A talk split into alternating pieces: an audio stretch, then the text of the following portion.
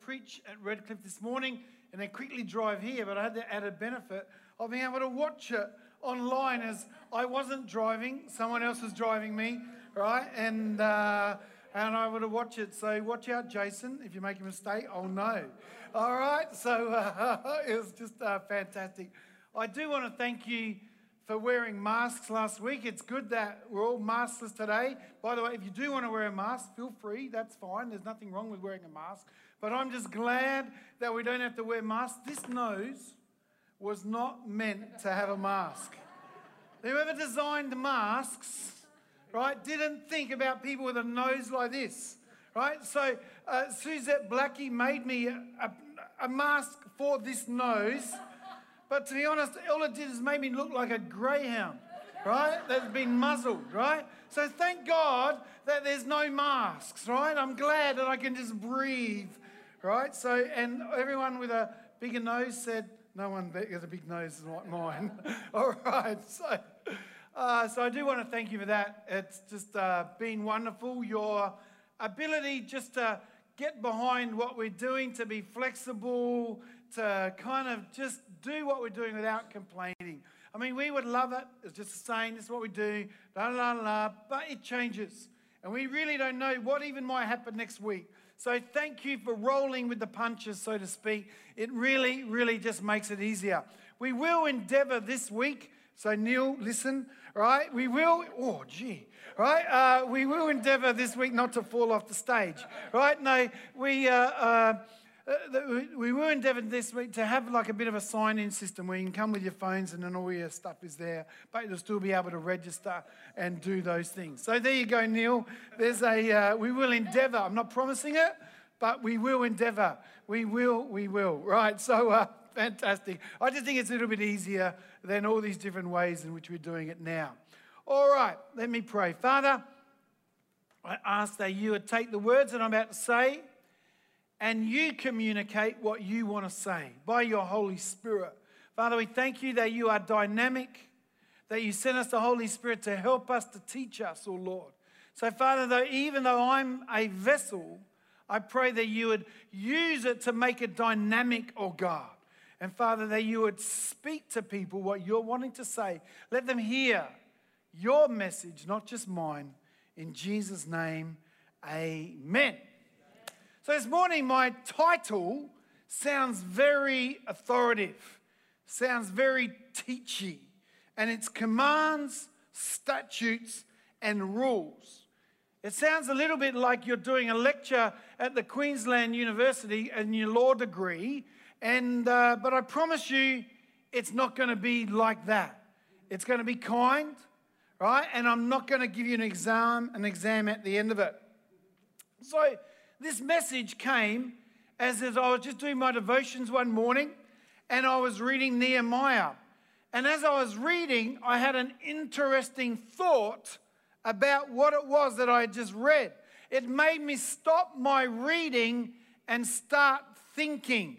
And I want to tell you that's probably the best way to read your Bible, especially devotionally, where you stop and think about what it is that it said and why it said it and, uh, and the kind of environment in which it was said and who it was said to. And you actually start to think about what it is that you've actually read instead of just kind of skimming over it quickly.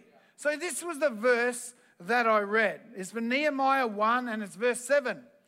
We have acted very corruptly against you and have not kept the commandments, the statutes, and the rules that you commanded your servant Moses. Now, to be honest, if I was, and I've read Nehemiah many times, right? If I was as normally reading, I would read over that with a minimum of fuss, with a minimum of kind of thought, and just summarize that they didn't do what God asked, right? And to be honest, that's probably correct. That's what it's saying. Summarily, they didn't do what God asked them to do. And so you just keep on reading. But that's where I stopped. I thought to myself, why did God make the take the time to put it into three categories commands, statutes, and rules? Why is there a difference? Aren't they kind of like all the same? Why would he make a difference? And so I went to Blue Letter Bible, probably the best app on the whole internet. And you can go and look at each verse and you can look at it in the original language and you can look at what it was. See, the Hebrew is a picture language. It's very difficult to be able to explain perfectly what it's saying because it's set in pictures and how I describe a picture is different to how Nina would. And, and, and so what it is, it's a, it's a picture language. So you have a look at the original word to sit down and say what it was, what was what the original person thinking. Why are there three things spoken of here? Commandments, statutes, and rules. So let's have a look. I'll teach you some Hebrew this morning. The word commandments is the Hebrew word mitzvah. Everyone say mitzvah. mitzvah. Very good. It means a commandment of God or of man. The word statutes, the Hebrew word is the word chok. Everyone say chok. Chok, right? And it means a prescribed task. Then the word for rules is the Hebrew word mishpat. Everyone say mishpat which means a process or a procedure. Right? So think about that. You've now learnt some Hebrew. I've been an effective teacher and that. So Nehemiah, in one scripture, details exactly how Israel had found itself in bondage and captivity. So God had his promised people. They rebelled, they didn't do things right and eventually they get taken away in captivity. There was the tribe of Judah, there was the tribe of Israel. They're taken away by the Babylonians and the Assyrians, and they're in captivity. They're subject and subjugated by another ruling uh, people. And Nehemiah goes back a few years later, I think it's 70 years later or so, and starts to rebuild Jerusalem again. And he's saying basically the reason we got into captivity the reason that we were bound, the reason we found ourselves in bondage is that we didn't follow God's commandments. We didn't follow his statutes and we didn't follow his rules. We didn't do what he asked. We didn't follow the tasks that he wanted us to do. And we didn't live by the processes and, and procedures that he asked us to live by. And because of that, we are now in bondage. They had corrupted God's commands, God's tasks, and God's processes that He had given Moses. You know, to be successful, there's commands we need to heed, tasks we need to perform, and processes that we need to follow. And doing things your own way will result in things not working out the way that they should or God had promised. Nothing just happens. I want to tell you that nothing just happens. In the kingdom of God, there are commands, there are tasks, there are processes, and will result in your success, and corrupting them will result in consequences. Israel had flouted God's commands. They'd refused to value the God given task and they disobeyed the processes that God had set into place.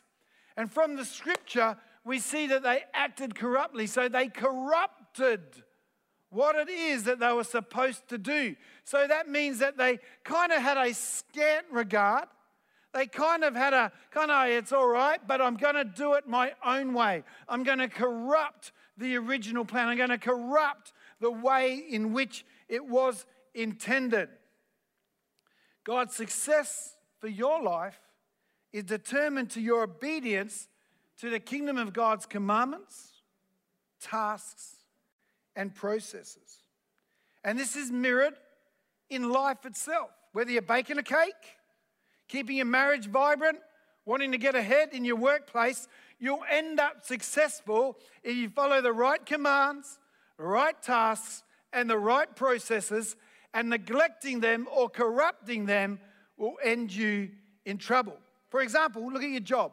Think about your job. Their commands turn up on time right? You've got to start at nine, be there 10 to nine, right? Be there on time. There are tasks that you're given to perform, right? And there are processes. Processes like working hard, providing solutions, which result in you getting blessed. But if you corrupt those, all of a sudden you find yourself in trouble. If you turn up when it suits you, if you do the job that you think you should do rather than what the boss thinks that you should do, if you're slack or argumentative or gossipy, then you're going to end up in trouble. You know, like even if your workplace goes in trouble, it gets in a bad place. If you're a good worker, you're the last to go. You're a bad worker, you're the first to go. Right? So it just ends up in blessing for you if you follow the commands, do the tasks, and follow the uh, processes. Now, we're talking about the commands, statutes, and rules of Moses' time. That's what this scripture refers to. So if you think about that, let's have a look at it, right? You got the Ten Commandments, right? They are the commands. They are the commands given by God to Moses on the mountain. So they disregarded those. So I actually considered going through each one of those and looking how that affect our lives today, but then we'd still be here at three o'clock. And one day I might do a sermon on those because I still believe that they hold sway today and can teach us a lesson, but we are not cut off from God by breaking a commandment because of what Jesus did. But I do believe that there is a natural consequence for breaking the commandment, right? So I could murder someone, right? God will forgive me, but I'm going to jail. And you know what? That's good right? So you understand there is a consequence. I'm not preaching to you next week if I murder Che, right? Which is fair enough, right? Don't worry, Che. Do you want to drink some of this? No, but. Uh, so there's always a natural consequence for breaking the commandment, even a Sabbath. The Bible says is for us. If you have a rest day, right? Honestly, you're going to pay for it in the end. But that's another sermon. All right. Statutes in Moses' time were pretty much about the priestly tasks. They were the, like the how to's of the Jewish rituals. This is what you do with incense. This is how you do an offering. This is how you, you deal with a feast. And, and they, they were the statutes, they were the hows and the whys of the Jewish faith. And then the rules in Moses' time, which are spoken about in Exodus 21, were pretty much how you deal with people and actually had a lot to do with how you dealt with slaves and how you dealt with women, right? And uh, if you read them now, it's like, whoa, baby, uh, that's pretty bad. But if you read them back then from this side, you're actually realizing that they're giving women and slaves a whole lot of rights and were actually very helpful to them. We look at it from 2021 go, that's archaic, that's barbaric, that's terrible. But in the time it was written, it was actually freedom. It was actually the person who actually stood up for women's rights and slaves' rights and, and those things. So they were Moses' time, and pretty much we don't have to so much worry about them other than knowing that they are principles worth following and they're going to help you at different times. So let me explain a little bit about how I see God's laws, God's things that He says, the things that He decrees. Right? So, the best way I can sit there and say is like this, right? You have to understand that God is good, right? If you don't have that understanding, you'll see all of God's laws and God's judgments and statutes and processes, you'll see them as onerous. You'll see them as things to subjugate you. But when you see that God is good, we have to see that all of those things are given to us to actually help us. They're there for our good. God knows everything. And so He says, This is what's right, this isn't what's right. God knows every person. He knows every circumstances. He knows yesterday from tomorrow and tomorrow from yesterday. He knows everything. He knows all of history. He knows what's going to happen. He knows every fact. There is not one bit of knowledge.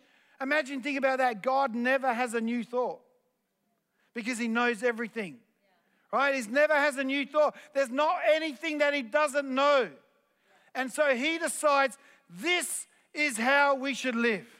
So he says, don't lie.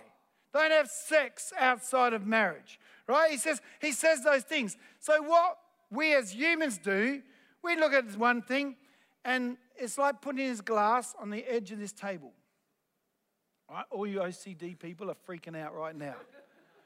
now, what the world does, they go, What's wrong with sex outside of marriage? Look, look at that. That's fine. There's nothing wrong with that. Nothing wrong with lying. Sometimes you need to lie just to get ahead and, you know, da da da da da. But we understand that the slightest little bump, and I won't bump because we'll go everywhere, the slightest little bump, it falls off. Right? It falls off. So God sits there and He makes His laws and He makes His statutes and rules and processes and tasks. God does that because He knows that's how things work.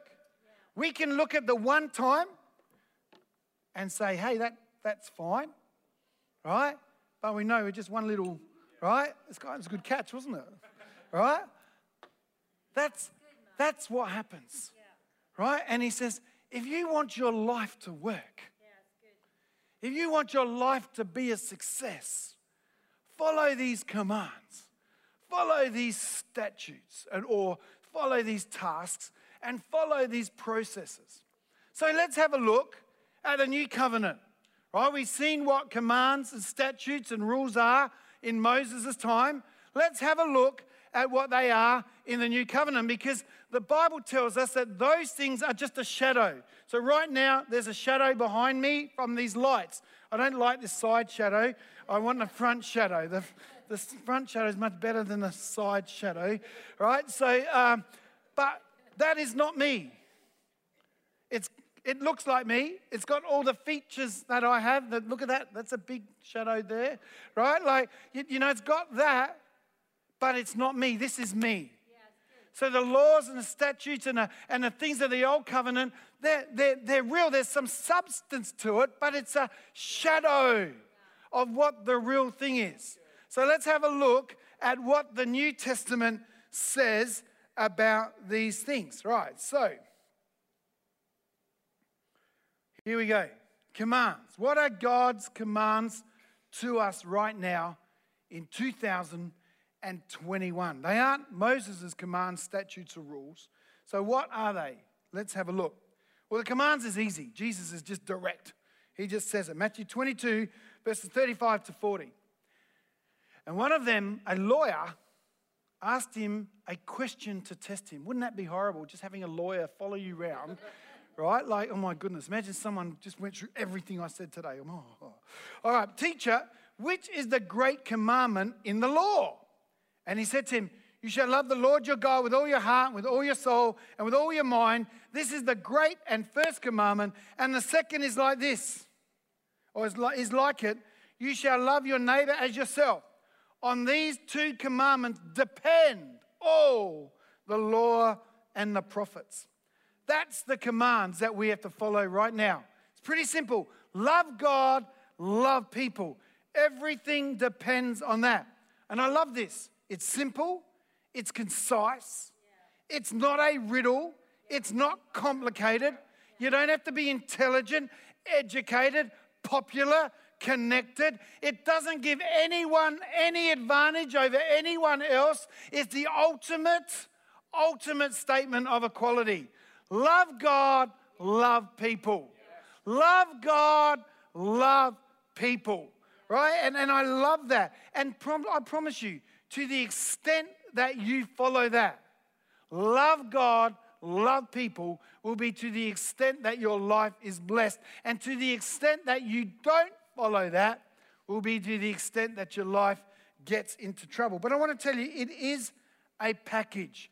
Love God, love people. It's like interlocking hands. It doesn't work just one because people can love God, but they're just not very nice to people. I want to tell you, go on an internet Christian blog for five minutes, right? About anything, right? About anything, right? Like literally within five minutes, you will see some of the most hurtful things said, some of the most hateful things said, right? Some of the most horrible things said, right?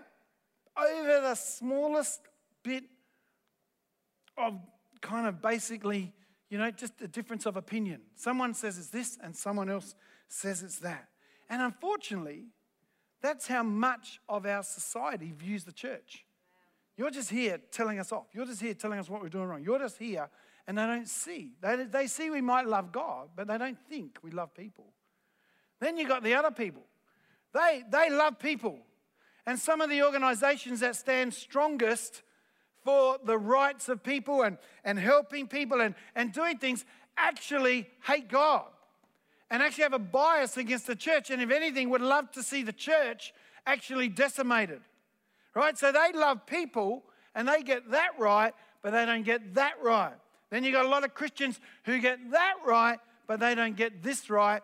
It's love God and love people, and it's a hand in glove. It's an interlocking hands. It's interlocking hands. That's what we've got to do.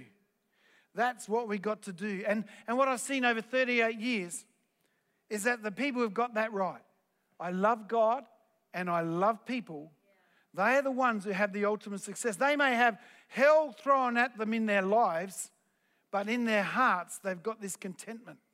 Right? See, success isn't about having a bigger car, nicer house, more money in the bank. It's about having a contentment of spirit and of heart, knowing that you're in the will of God and that you have the pleasure of God and God smiling upon you. Right? And let me tell you, when you love God and love people, it doesn't matter what happens outside because the inside is actually right. So that's command. Things pretty easy. Love God, love people, written in red. Jesus said it can't argue with it. All right, unless you're on an internet blog. Right, so the statutes or tasks of the new covenant are many. There's different things that we're asked to do. I'll just talk about a couple of them. So this is not an exhaustive list, right? This is just some of the things that I would say. Things like communion. Jesus established communion.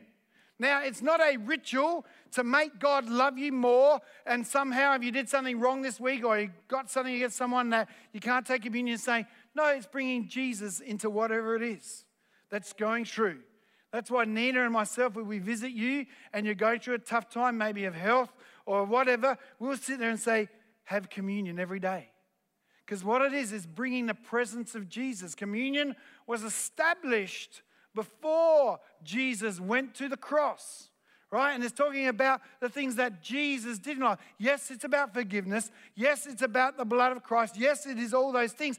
But it's also about what Jesus did right here on this earth. And he healed the sick and he, and he cast demons out of people and he spoke and taught and did all these things. You're bringing Jesus into your life every time, or, or focus on Jesus into your circumstances every time you take communion. That is a, another thing the Bible tells us do not forsake the gathering of yourselves. That's a task.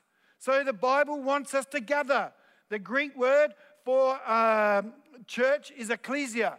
Come out of your homes and gather together in public. That's what we're doing today. Online church will always be great.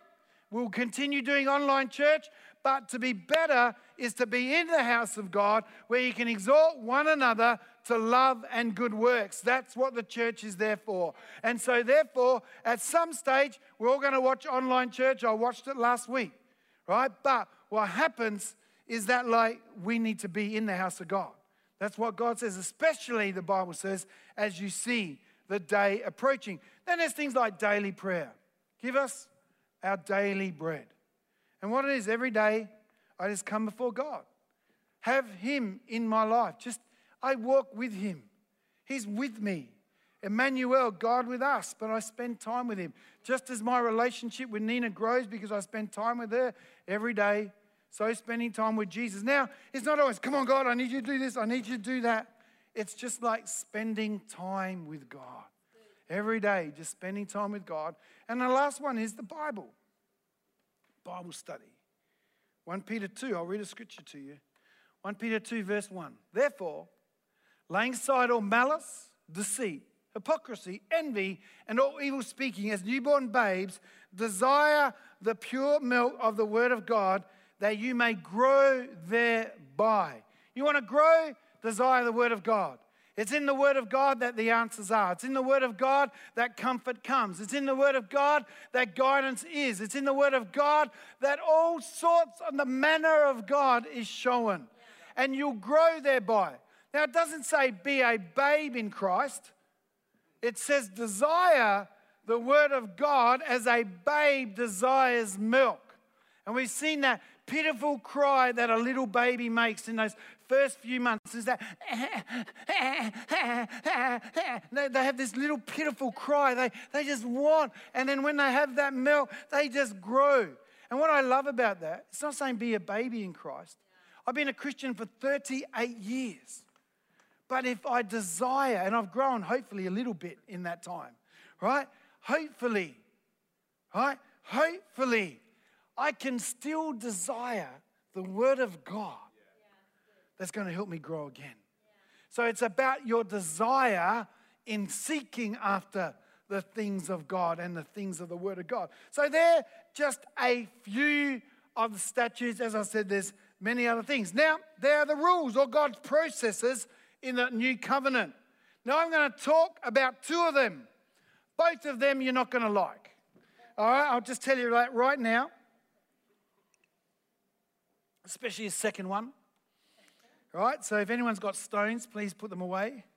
All right, but they do say if you shoot an arrow into a herd of pigs, the one that squeals is the one that got hit. All right, so so I'm just going to allow two of them. Mark 11, verse 25. You know, it's about forgiveness. There's over 20 verses that I could have chosen that speak clearly this very principle, but I chose this one for a reason. I'll explain to you in a moment. Mark 11, 25.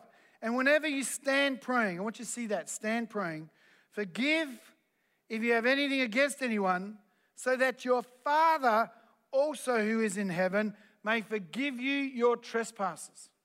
It is a big deal. Unforgiveness is a big deal. To be honest, this is one of the more scarier verses in the whole Bible. If you don't forgive someone, God's not going to forgive you. Whoa. So we need to forgive. Lack of forgiveness hurts you. Matthew 18, another passage, talks about the unforgiving servant. You know, he's forgiven a lot. Find someone else who's, who owes him as much less, won't let him off, even though he's been let off a lot. God speaks about that, and he says it finishes off. He goes, It's the only place Jesus talks about, in a sense, demons tormenting people. And he goes, So my Father will hand you over to the tormentors. See, unforgiveness torments you. It's there all the time. It's there all the time. It's there all the time. The Bible way of dealing with that, because unforgiveness comes. I don't care well, who you are, how godly you are. You can pray 23 hours a day and spend the other hour reading a word. I don't care. But bad things are going to happen to you. Someone is going to let you down. Someone is going to hurt you. Something unfair is going to happen to you. It's because you're breathing. It's because we are in failed humanity, right? So, so what happens is that like negative things happen, but the way to deal with that is to pray for your enemy. To pray for your enemy.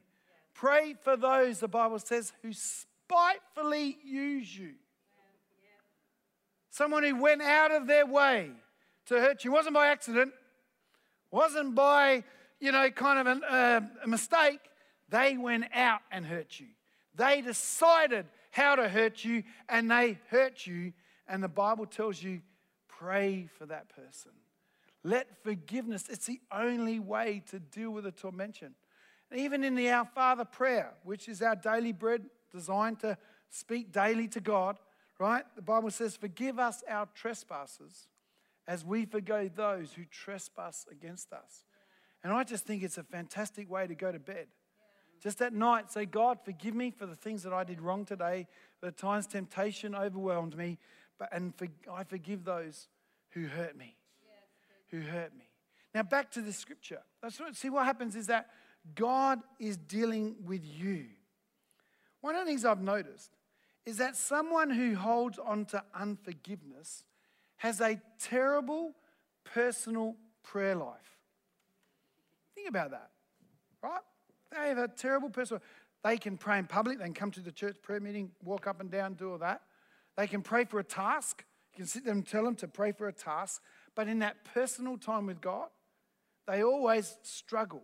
And the reason is, is that whenever you stand before God praying, the Holy Spirit will come and tell you about someone that you've got an issue with.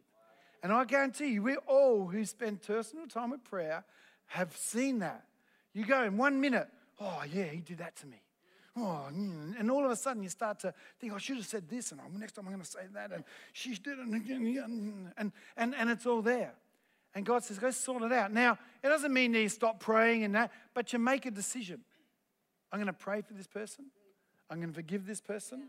I'm going to set it right. Sometimes it may need and you to go do some action afterwards, but generally it's just setting it right with God. I pray for that person, I care for that person, I love that person, I'll do that. And what happens is that then you can go on with your prayer.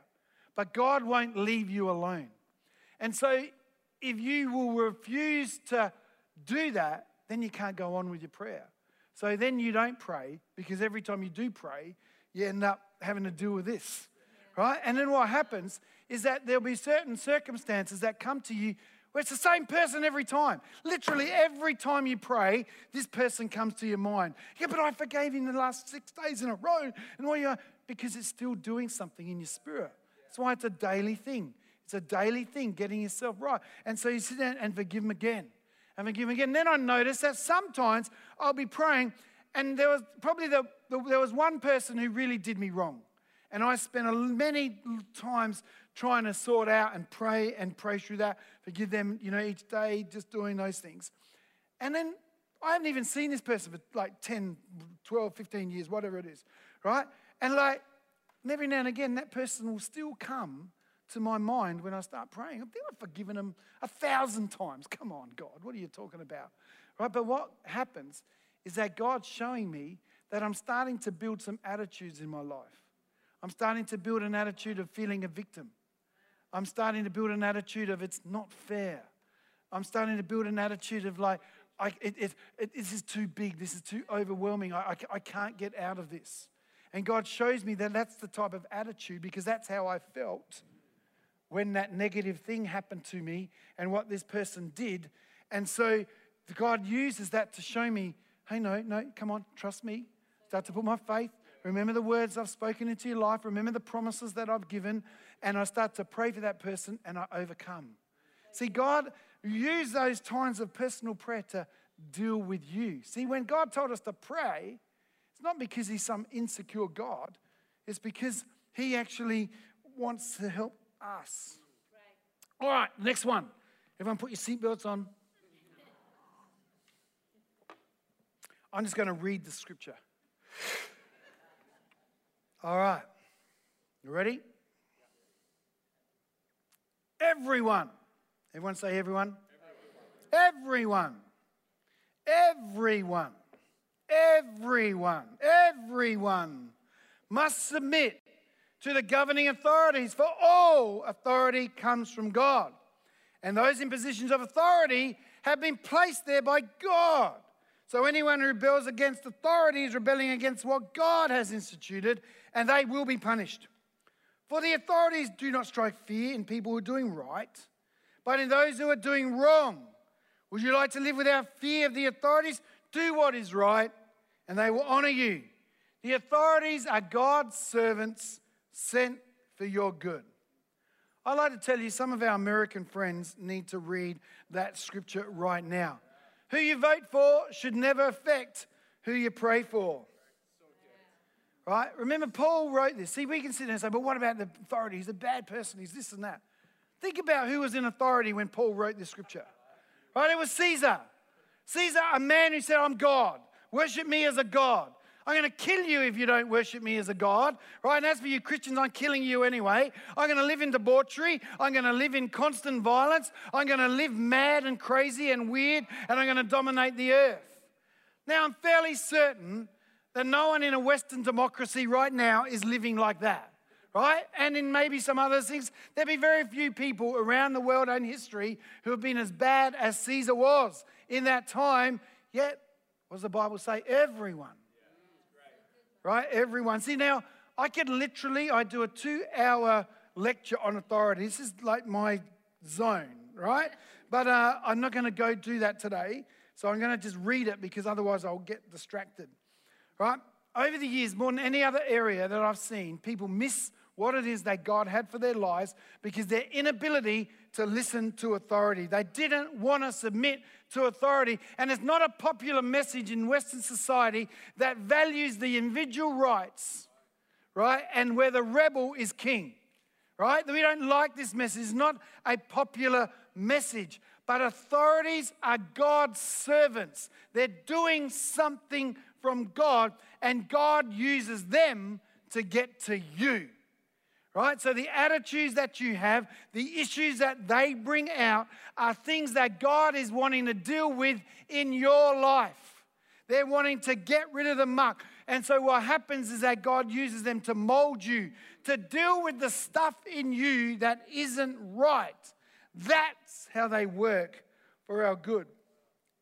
You will never have issues with your authority if you really, very much emphasis on the word really, if you really believe that God is the ultimate authority. If you have an issue with an authority, it tells me that some place, somewhere, you don't really believe that God is in control and that authority is in control. So, in submitting to authority, you're actually saying, I believe that God is in control. Right? And that's the key. And so that's what God is always using our authority to show us that He is in control. Now, I could tell you many things, many things in the Bible, but it's not for now. There are many, there's so many different processes that the Word of God speaks to us about. Talks about being honest. That's a great process. Talks about working hard, another great process. Talks about living generously, about being thankful, about not comparing, about not coveting, and many more that will result in a life of blessing. But corrupted will end up you living a life of bondage. And I'm going to finish with this scripture because I love what it says about Jesus, and maybe the band could come. And the scripture is going to seem at odds with everything else that I've just spoken about. John 6, verse 28. Then I said to him, What must we do to be doing the works of God? That's a great question. What do you do to do the works of God? Someone, you know, if I was with Jesus, I, I thought that, that would have been a good question. What do you want me to do, God? What are the works of God? And Jesus is really, really smart. This is the answer. He said, Jesus answered them, This is the work of God, that you believe in him who he has sent. You know, I, I preached this morning about the commands, the statutes, and the rules. But when Jesus asked, What are the works of God? What are the commands, statutes, and rules? He doesn't make a list. He doesn't give them a list of commands, statutes, and rules. He just says, Believe in me. Believe in Jesus is what I'm going to tell you today. See, Jesus is smart. He knows that if he were to put anything there, we would make that an idol. If he were to sit there and say, You should pray, we would make prayer everything.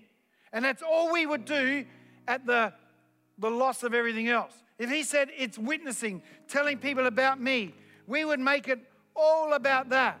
If he said it's about attending church, we would make it all about that.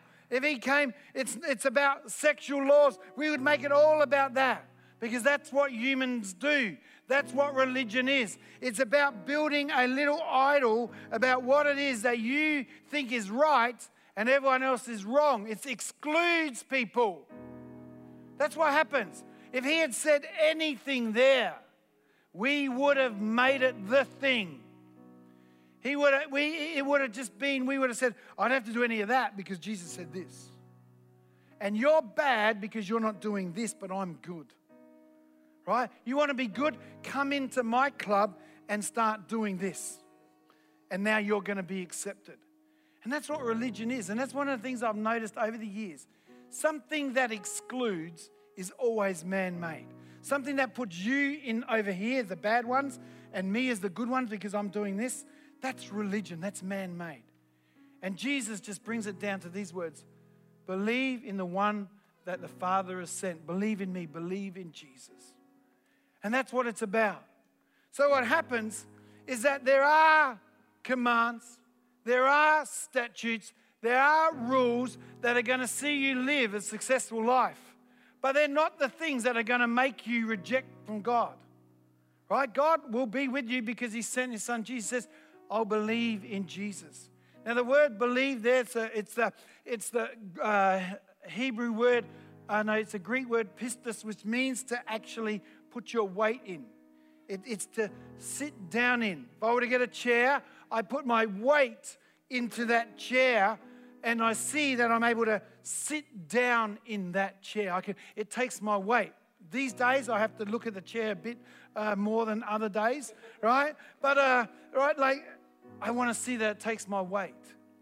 And that's what being a Christian is. That's what having faith is. It's not about whether you follow the commands, the rules, the statutes. They're there for your success, they're there for your good, they're there to help you, they're there to help you have a great life. But it's not about whether you're in heaven or not. It's about do you believe in Jesus? Do you put your weight into Jesus? And I just want to, right now, just ask and give everyone here an opportunity if you don't believe in Jesus. I'm not saying whether you go to church or not. I'm saying, have you put your weight into the things of the Word? Have you put your weight into Jesus? Are you trusting in Jesus? And while every eye is closed and every head is bowed,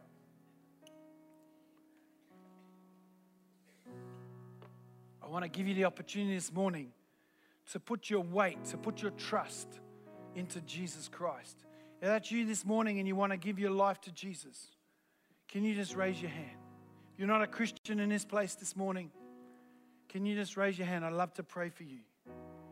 Anyone at all, as I just quickly look over. As I just quickly look over. Let me just pray for you. Father, I thank you, O Lord, for Jesus. It's believing in Jesus, not the doing of works that are going to actually ever get us to love you more or to make you love us, or the lack of work is going to make you love us less. Father, those things are there for our success, to benefit us, to bless us, oh God. But Father, I pray in the name of Jesus, oh Lord, that, that where we've kind of just let down some of those commands, where we could be better, oh Lord, in loving you, in loving people, oh God. Father, I pray, just convict our hearts right now in the name of Jesus. This week, oh God, if we come across someone who's unlovely, we come across someone who, who, who maybe doesn't deserve our kindness, or who doesn't deserve some regard on our behalf, that there still be love. Father, where there will be a sense of, I'm putting you first, Lord. Father, there needs to be that change to do that in our hearts, oh Lord. Father, some of those areas of tasks that are just there for us, they're not making you feel better, God. They're not about you, oh Lord. Father, they're about, oh God, Father, about us. Father, those things are prayer, Bible study, communion, the gathering together, oh Lord. Father, acts of service. Those different things, oh God. Father, Lord, this, if there needs to be a, a work in our hearts, I pray in the name of Jesus. Father, do that, oh God. And Father, in some of the processes, oh God, where we've let down the process, we're trying to do it a quicker way, a better way, smarter way, our way, not your way, oh God. Father, we repent of that and we decide we're going to start to do it your way, oh God. The way in which you've said, the way in which you declared, oh God. We look at your judgments, oh God, and we declare them to be right. We declare them, Father, be the things that are going to see us to success, oh God. Father, I pray in the name of Jesus that we as a leadership and as a church, Father, would follow your commands, Father, your statutes and your rules. We'd fast, we would do what you've asked us to do. Father, we do the tasks you want us to do. And that, Father, we would follow the processes and the procedures that you've set into place. We ask that in Jesus' name. Amen.